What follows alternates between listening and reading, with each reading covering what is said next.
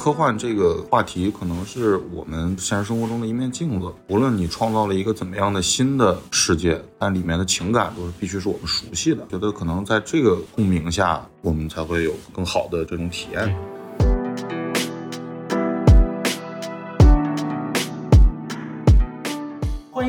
新的一期什么电台，我是小松老师。那今天呢，大家可以看到是我单独来主持这一期节目了，哎，没有孔老师了，我们终于把孔老师给踢掉了。那作为我第一期独自主持的这个节目啊，那必须得是重量级的节目啊，所以跟大家首先介绍一下，那本期节目呢是由耳光电影制作的大世界扭蛋机播客陪看接力计划的特别节目。今天我们要聊的短片呢是赵大地导演赵导的作品。状元由倪虹洁老师主演。那这部短片呢，目前已经在 B 站上线独播了。大家有机会的话，赶快要看一看这部短片。所以说呢，我们来简单介绍一下今天的各位嘉宾。首先介绍一下，就是我们的老朋友了，我们的淘淘淘姐，大家掌声欢迎。大家好，我是淘淘。哎，好。那除此之外呢，我们还请到了一位特别来宾，那也是非常重量级的，那就是我们这部短片《状元》的导演赵大地赵导。让我们转心欢迎赵导，也请赵导做一个简短的自我介绍。啊，大家好，我是来自坏猴子的青年导演，我叫赵大地，请多关照。啊，那节目开始之前呢，首先呃，我想问一下赵导啊，就是什么样的一个契机？让你就是进入，比如说我们这样的一个电影行业去创作，然后成为一名导演的。因为看《状元》可以看到它是跟高考题材有关的，然后呢，也是作为坏猴子这次跟 B 站联合推出的这样的一个大世界扭蛋机中的一部分。那先首先就想问一下赵导，是什么样的契机让你进入这样的一个行业的？啊，契机其实呃，因为我大学学的也是戏剧影视导演，在重庆大学美术电影学院毕业，然后大学时期的呃短片作品有幸得到了宁浩导演的欣赏。然后被他看好，然后所以我就觉得啊，就一头扎进了这这个行业，然后希望能够创作一些自己想表达的作品。嗯，那我们首先先来聊一聊《庄园》这部作品吧。啊，想问一下我们的陶姐，看完这部作品的第一反应是什么？感觉是什么样子？就还挺有趣的，因为最近正好。刚看完最新一部的那个《世界奇妙物语》，呃，然后感觉其实整个它这个设定跟像世奇那种设定，其实大家都是比较类似，就是以一个各自主题的短片，然后尽可能发挥自己的想象做出的各种各样的小的短片，还蛮有趣的。对，第一就是因为我觉得在之前在国内其实并没有看到特别多很玩的很飞的一些小的短片，我觉得这其实是一个挺好的尝试吧。嗯嗯，确实啊，因为我们录制这期节目的时候呢，呃，大世界扭蛋机的前面四部短片其实已经上映了，然后大家在 B 站也可以看到了。啊，那其实像这样的一个短片，我们都是以科幻主题为背景色彩的。然后到这部状元呢，我觉得其实特别有意思，因为它讲述了一个跟我们大家非常切切实实相关的这样的一个主题啊，高考。然后高考又会有这样的一个科幻的元素在里面，所以我当时看的时候其实是一个非常新奇的一个感觉。哎，那想问一下赵导，就是为什么会选择高考这一个题材来诠释这样的一个科幻作品？呃，老师您刚刚也提到了这个是一个科幻题材类的作品。其实我觉得，因为我自己本身呢也特别喜欢这一类的片子，像陶老师刚提到的这个呃《世界奇妙物语》啊。然后对于我个人来说呢，其实我现在还有的时候会做高考相关的噩梦，就到现在为止哈，有的时候是看不懂题，或者是甚至就是没穿裤子啊，就这种噩梦。然后想了想，我觉得可能我跟这个话题还挺有缘分的。呃，然后同时高考呢又是一个。呃，好像大部分的人都经历过的一个过程，然后应该都对这个东西有自己的体会，可能会引起一些共鸣。然后我就想把这两个，一个高概念，一个跟大家有关的话题放在一起结合一下，然后就碰撞出了现在这个概念的作品。哦，呃，因为高考这个主题嘛，因为我因为是没有参加过高考，在国外读书的，我不知道桃姐能分享一下，就是当年高考的这样一个感觉吗？天哪，有有没有看这部作品的时候有点共鸣？赵导一说到对于高考的噩梦，真的是我我觉得好像我问过不少人，大家都有类似的记忆，就是在梦里面梦见最多的场景其实是高中的呃校园或者课堂。我已经都高中毕业都已经几十年了，我还会非常清晰的记得那个场景，就是经常是无论是你你梦中的其他人是谁，是你的同事，是你的朋友，或者是你的家人。但场景大部分都是在课堂，然后是在那个教室里面，非常清晰的那个教室那个操场。我也会经常梦到，突然之间告诉你，天呐，说这些题怎么都不会呢？说说马上就要高考了，你所有题都不会，就搞得非常紧张。然后醒来之后，有一种强烈的那种。庆幸感哦，原来我已经毕业这么多年了，我终于不用高考了，就解压。你就觉得可能是很多中国的孩子在人在一生中最难忘的一个经历，应该就是高考和高三吧，就那段时间。所以说这个确实是有共鸣的，对，没错没错。所以我也是在这个过程中感觉，就是尽管它是以比如说我们整体题材类型算是科幻，但其实是呃跟前面几个作品相比，其实是最接地气的一个，因为真的给我们很多，尤其像 B 站的大部分。用户都是要么刚刚经历过高考，要么其实也在这个年龄段了，所以特别有共鸣啊。然后在影片中，其实还有一个细节，就是我们的男主其实是一个对音乐特别有热爱的人，然后最后也展开了一场这个所谓的一个类似于个人的一个音乐会。所以想问一下，穿插入这个情节是导演自己本身也有这样的一个音乐梦吗？还是有什么样的一个灵感来源呢？我们在创作的时候，其实其实最开始也不是音乐，因为想关注一下，就是说呃高考这个生态中的这些群体，呃孩子们会有一些关于艺。术类或者说是小孩儿喜欢的东西，最开始其实是他会喜欢追跑车杂志，然后但是后来呢，是因为我我自己本身我其实是一个很常年的中二病患者，然后我特别喜欢看动漫，然后我比较喜欢的那个有一个动漫叫《凉宫春日的忧郁》，他们里面有一段就是这种主角也是在台上突然演了一场这种音乐的演出，然后他们叫清音嘛。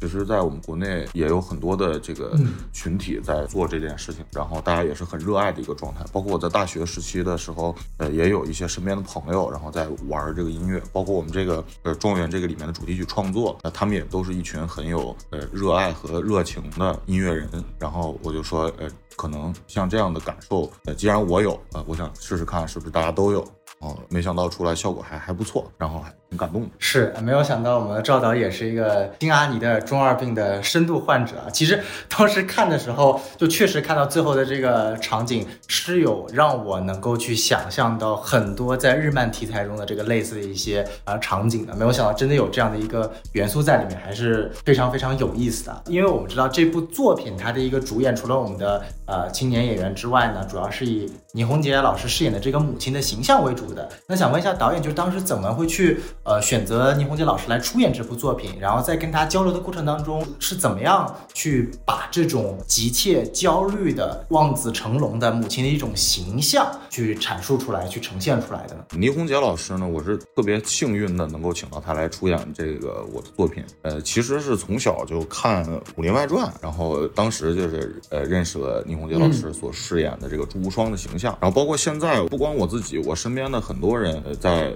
有时候吃饭的时候，还是会把《武林外传》翻出来看，然后大家对里面的一些桥段、台词都耳熟能详。然后是这两年进入了这个电影这个行业之后呢，就是对一些影片关注的就多了。然后我是呃有一次看到了倪虹洁老师在有一部电影叫《过春天》里面所饰演的形象，然后我觉得哇，倪虹洁老师这个她的演技一直在精进，同时呢，然后是非常非常厉害的演员。我就跟制片人商量说，有没有可能请到倪虹洁老师来出演这个作品？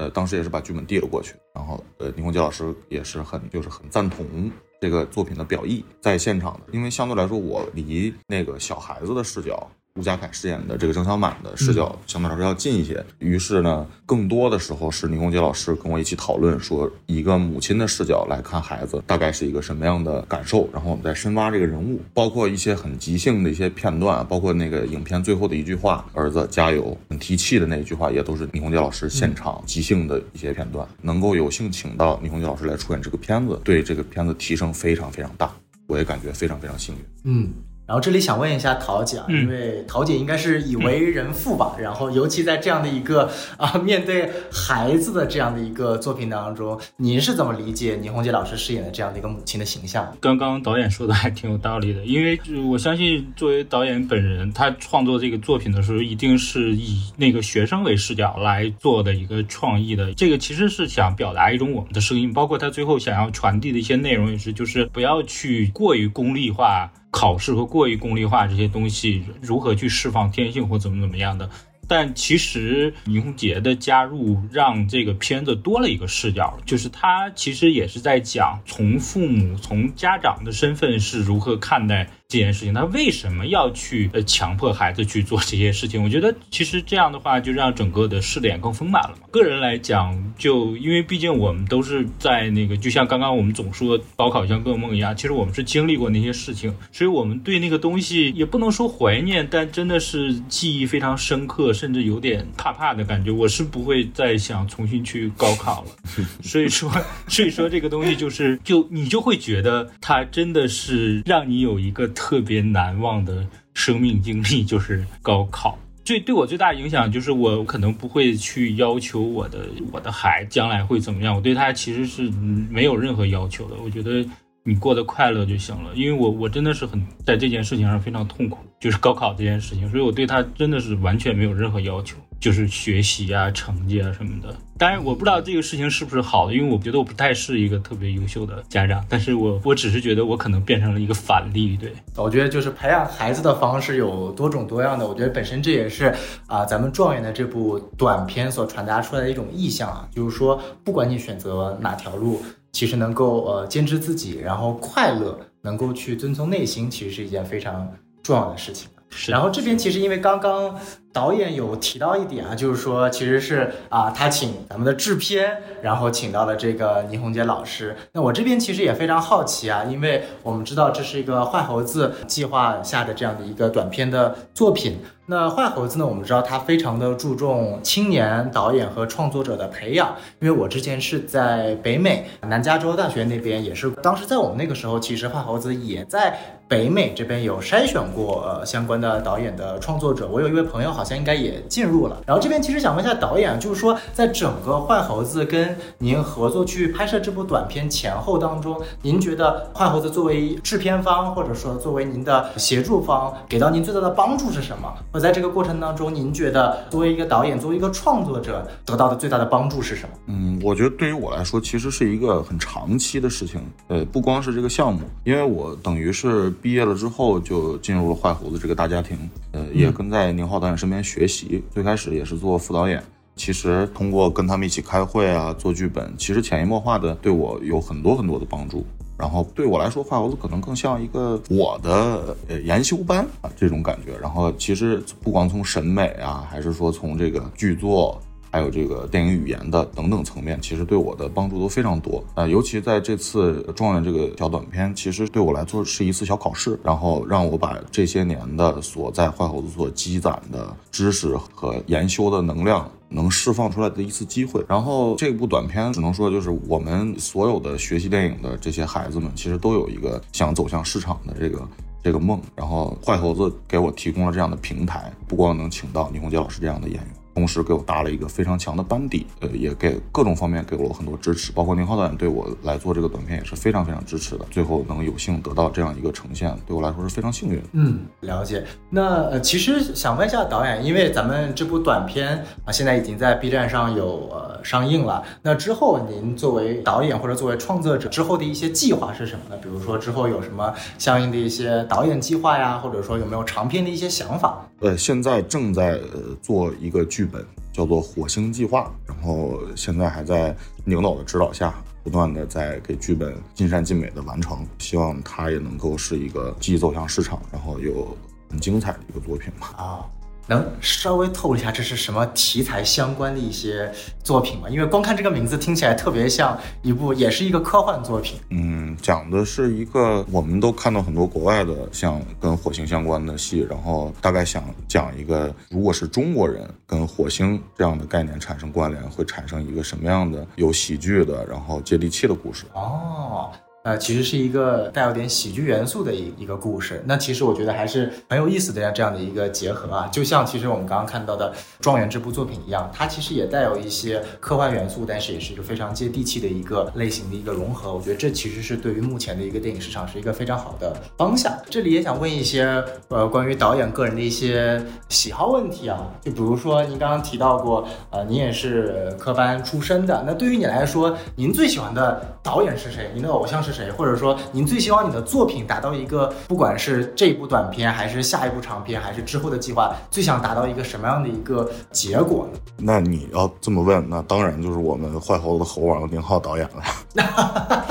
这个说得好，这个说得好，就是因为一直觉得他的作品又精彩，又能够那么那么接地气。比方说，像到现在为止还特别火的，像《烤羊二人组》，然后还有这个，嗯，包括前两年的那个外星人的《疯狂的外星人》，我也有幸参与了那个项目。然后还有后面的这个张北京，就是《北京好人》《我和的祖国》里面的一些短片作品，然后都是非常接地气，同时情感又非常实在的，然后既能在艺术表达上。特别的有高度、有感情，然后同时又特别能够接地气。其实我就是想做这样的，如果有幸的话，希望能够成为这样的导演。啊，明白了，就是其实更多的呃想做一些更接地气的，比如说带有一些喜剧元素的，或者可以说是中国的一些乡土气息的，更能够去触达更多观众的这样的作品，其实是赵导的一个希望和愿望。是的，是的，我觉得电影表达的方式，呃，其实我们在歌颂着就是我们人类的一些自由的情感，像像自由、像爱情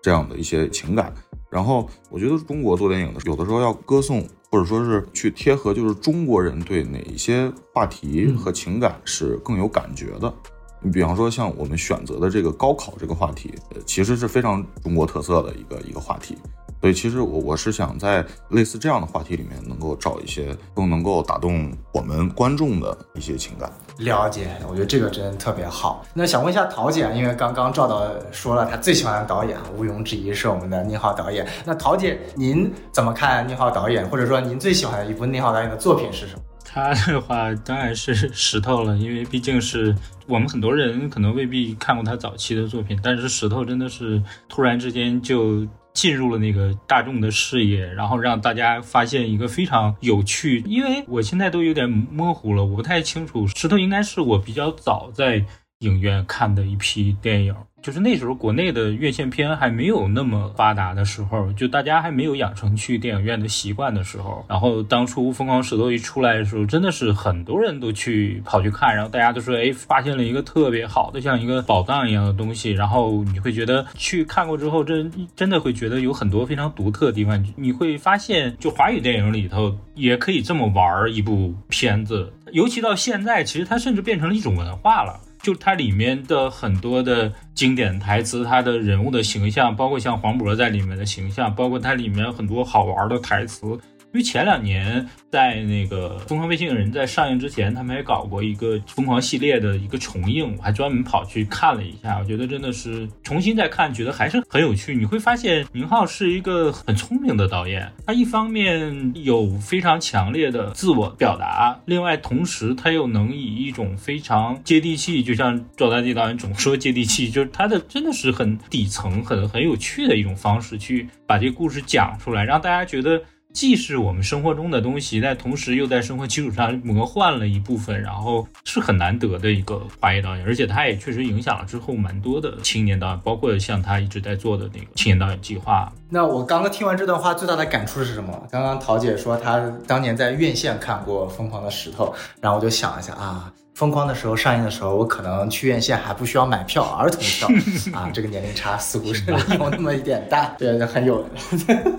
感感受到了桃姐的这个无奈啊。那我们继续啊，这个呃，因为刚刚主要聊聊。导演本身对于这部剧的一些创作背景和创作的一些想法，那我们今天必须得提到一点的是，《状元》这部短片跟其他呃大世界扭蛋机的短片一样，它是作为 B 站这样的一个互联网的网站平台独播的这样的一个短片剧集的，这是一种相对来说崭新的、全新的一种呃剧集的播放方式。这个点我觉得还特别有意思，可以聊，因为有很多啊，我的朋友或者说可以很多观看过这部呃剧集的人都有把它对标过。我们知道，就前段时间比较火的《爱死机》系列，那当然《爱死机》是作为动画系列的，那咱们这个是作为真人系列的。那我想问一下导演是怎么看待就是这种像流媒体独播的导演的短片作品这样一种题材？您觉得对于更多的比如说中国的像您这样的青年导演来说，它是作为一个更好的一个发声渠道？还是说它比如说可能会限制咱们的一些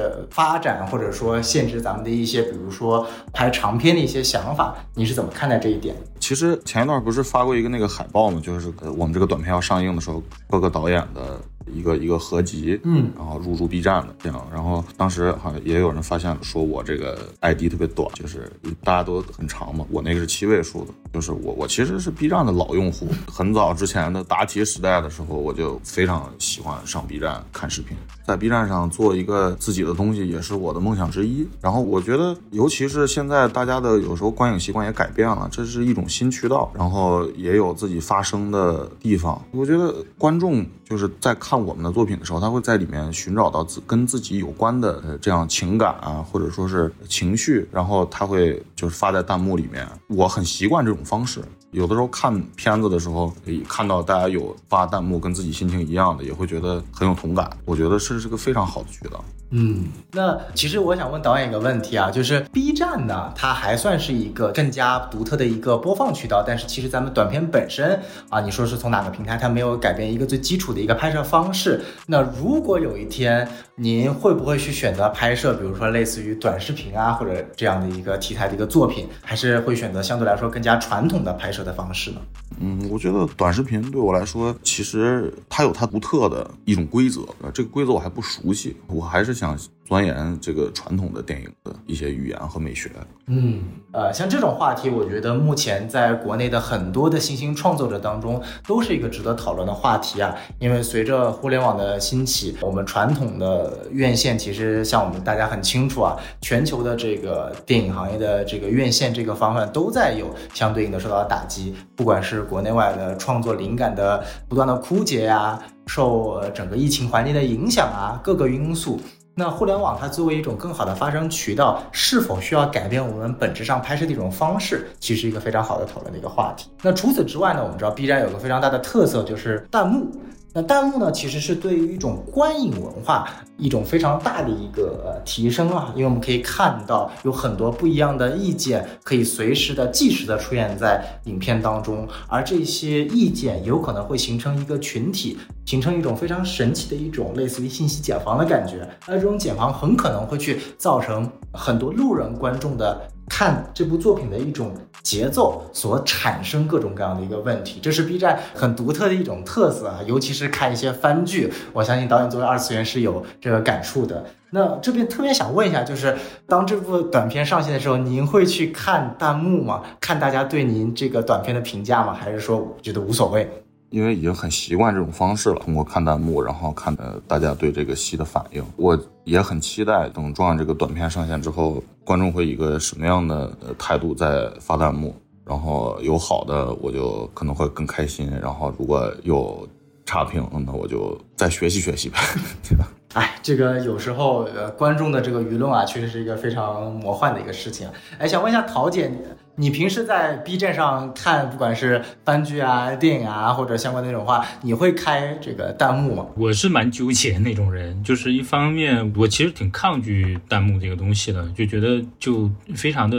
糟心，有时候看到，但同时又非常好奇，因为我一般在 B 站主要就是看番剧，然后包括之前那个看综艺，看说说唱新时代，那时候真是看的痴迷到不行，就没就一直反复的看，那时候弹幕我也看。但就看一会儿我就受不了了，我就给关掉了。关掉了之后，我看着看着，我突然又想看大家到底是对这个怎么说的，又打开，打开又受不了，又关掉了。就是 就是每天在反反复复的开关弹幕这个过程中，看完的每一个番剧和综艺节目，觉得就非常崩溃。就是还好我不在那个 B 站上看电影或者什么，我主要是看番剧看的比较多。对，就反正我觉得我可能是比较老派的观众吧，就不是太能嗯了解。那对于我来说，其实我本身看番剧的时候，一般会开个弹幕，因为感觉大家一起看那种氛围啊，这种氛围应该是呃 B 站独有的一个，毕竟作为一个最早期二次元的一个聚集地啊，其实跟着大家一起开着弹幕看番剧是一种蛮有趣的享受的。但是慢慢当呃 B 站转型做更多的三次元电影的。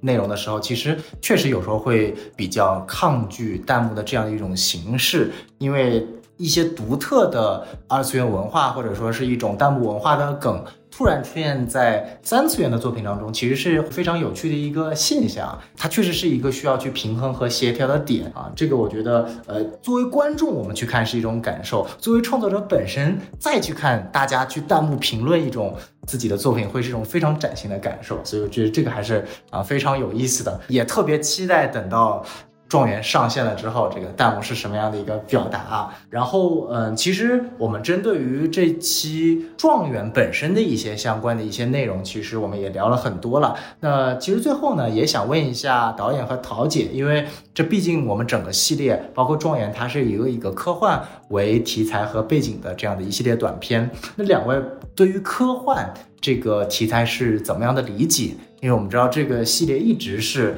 啊非常非常受大家关注的，不管是从以前的《二零零一太空漫游》到《银翼杀手》，到现在流行的类似于《爱死机》，那像两位是怎么看待科幻这个主题的？或者说，像前几天我们有所谓中国科幻的这个一个里程碑《流浪地球》，那未来你觉得是比较符合中国特色，或者说中国观众喜欢看的科幻是什么样子的呢？科幻这话题太大了，这么说吧，就是还挺巧，最近我一直在看《三体》，就是正好看到最后一本了，一直在看。我我觉得科幻，呃，刚好《三体》也要做剧嘛，然后我就正好就联系起来。我觉得科幻其实最大的可不不能叫科幻了，科幻影视类题材吧，它最大的优势就是可以让我们在想象空间，因为科幻本身是一个在现实生活中不存在的东西。它不像是我们看，比如说看正常的剧剧情片啊，像看《疯狂石头》或看什么，你你确实能在生活中找到这样的场景、这样的人物或这样的设定。但科幻片真的就是天马行空的，是一个我们对未来的想象或对未知世界的想象。所以在影像化的时候，你会发现，因为我们总是。在一定程度上，将电影作为一个真实的存在发生的，它里面描述的世界，就所以说科幻是把我们想象中那个世界给它具象化了。因为看书或者什么的时候，你永远是想象的一个科幻的事，而影像世界的时候变成具象，尤其这个时候就是在特效啊各种方面的发展的时候，你会发现有很多我们本身想不到的东西。就比如说去年看。维伦纽瓦的《沙丘》的时候，就是特别明显的感觉，就是你发现那个他营造那个科幻世界是特别神奇的一种巨大的飞行器啊，巨大的场景啊，你觉得就恰好也是符合我们对未知世界的假想，就是我们是渺小的。而说到中国的科幻，我觉得就。毕竟这些年国内一直在做嘛，其实很难去具象具体是哪一些中国的科幻会是观众会觉得喜欢的。我觉得最终还是要在情感上达成一种共鸣吧。就是无论你拍的是什么，最终你还是要让大家找到一些熟悉的情绪上的东或情感上。就是它其实已经脱离科幻本身，它就是作为一个作品来讲，能跟观众产生共鸣的原因吧。对，因为我但是我觉得科幻真的太大，这个就我都不知道该怎么聊。我特别同意呃陶老师说的这个，因为我本身是一个也也是挺深度的一个喜欢看科幻小说的人，包括《三体》的大刘老师的所有作品，其实我基本都看过。呃，然后在里面我发现科幻这个话题可能是我们自己现在现实生活中的一面镜子。无论你创造了一个怎么样的新的世界，但里面的情感都是必须是我们熟悉的。觉得可能在这个共鸣下，我们才会有更好好的这种这种体验。嗯，没错，没错。那其实我们聊到现在，可以发现啊，不管是作为哪一种题材，科幻也好啊，犯罪也好，纪实也好，其实都是去传达我们最真实的，或者说最深切想要去表达的一种共鸣的一个情感。当这种情感表达到位的时候，就像我们在这部短片状元能够看到的，对于大家集体噩梦高考的一种一种。另类化的展现，我觉得是非常非常有意思的。所以说，今天聊到现在呢，也非常感谢陶姐以及我们赵导，大家一起来分享一下关于《状元》这部短片的幕后和台前的一些故事。那最后最后呢，我们也知道啊，经常我跟孔老师都会聊到说，现在啊，不管是我们的中国电影行业，还是外国的整个电影市场，都是一个经历一个非常艰难的一个时刻。不管是疫情的影响，还是整体市场对于更多的娱乐方式的一种妥协，那我们也非常希望像。赵导这样的对电影有非常深刻的热爱的导演，能够在像 B 站、像坏猴子这样的扶持和帮助下，创造出更多有价值的、能够让观众喜爱的，并且能够促进整个行业成长的作品，不管是短片、长片，不管你是在院线上上映的，还是在 B 站上上映的，我觉得只要做到前面几点，都是非常非常有价值的。那在节目最后呢，我们还是要感谢一下两位。我们也希望大家能够去关注我们什么电台啊，然后关注我们的微信公众号 S M F M 二零一六。哎，我终于说对一次了，毕竟这次没有孔老师帮我啊。S M F M 二零一六，那大家加公众号之后呢，可以加我们的小助手，然后会拉到我们的群聊里面跟大家一起聊。那同时呢，也希望大家关注一下我们陶姐的啊电影公众号淘淘淘电影，以及最后呢，大家一定要去关注一下我们赵导的作品，不仅要去看这部《状元大世界女单机》的最作品也要去看，然后最后也非常期待啊，我们赵导的之后的作品《火星计划》。那如果大家现在还没有去看《状元》这部作品的话，一定要认准啊，只有 B 站这个可以去观看啊。好，那我们今天的节目就到这里结束了，非常感谢两位的参与，谢谢各位，谢谢谢谢谢谢，拜拜。好，拜拜。